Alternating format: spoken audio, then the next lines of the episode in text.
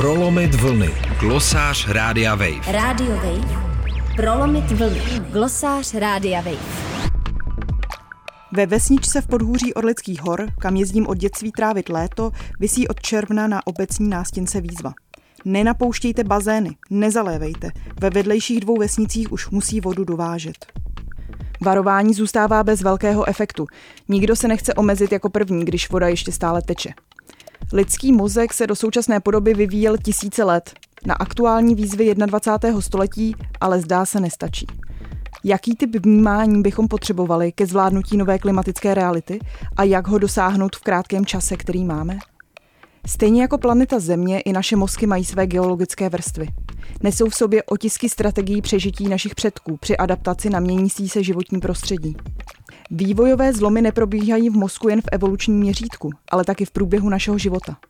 Zásadní proměnou projde náš mozek v období adolescence, když se z nás stanou rodiče a znovu pak ke sklonku našeho života.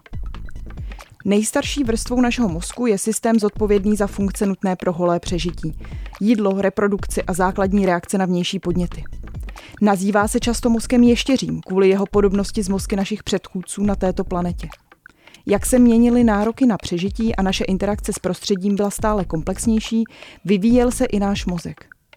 Při pohledu na výzvy spojené s antropocénem, tedy věkem, kdy lidstvo ovlivňuje planetu jako celek a reálně mění její fungování, mám neodmitný dojem, že jsme uvízli na úrovni primitivních reakcí.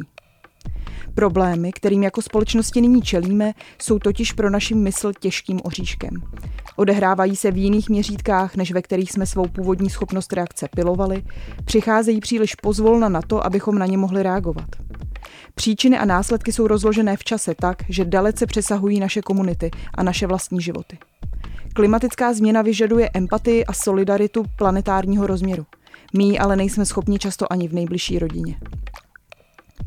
Mozek člověka 21. století by musel mít úplně jinou schopnost vnímat své existenční propojení se vším živým na téhle planetě. Pochopit dopady své činnosti na lidi, co jsou daleko místem i časem. Reagovat na náznaky a modely, na cizí neštěstí a ne až na drastické události na vlastním Prahu. Mozek je ale zároveň neuvěřitelně plastický a schopen zásadních proměn. Například rodičovství doslova zmenší a deaktivuje ty části mozku, skrze které se zabýváme jen sami sebou, aby evolučně udělalo z člověka lepšího rodiče. Tedy rodiče, který nezištně pečuje o svého potomka i na úkor sebe sama, svého pohodlí a záměru. Existuje nějaká cesta, jak by mohl náš mozek dozrát pro nároky 21. století a z nás by se stali lepší obyvatelé planety Země? Nemáme reálně čas čekat na evoluci a musíme proto uvažovat o jiných cestách, jak naše vnímání adaptovat na novou klimatickou realitu a jako civilizace přežít. Může jich být celá řada. Jdou ale velmi nad rámec toho, co si zatím představujeme pod klimatickými politikami. Zaměřit se na vzdělávání nejmenších a učit se z jejich nepředsudečnosti. Využít psychedelika k rozšíření vědomí naší propojenosti a závislosti na lidech i přírodě. Pracovat se spiritualitou, která otevírá cestu k větší solidaritě nebo propojení s přírodou. Ne nadarmo je Mama Gaia podle amerického spisovatele Robinsona spojením, které je srozumitelné všem lidem na světě. Sedím na gauči v bytě v centru rozpálené Prahy a kojím svou čerstvě narozenou dceru. Jsme propojené mlékem a potem z horka.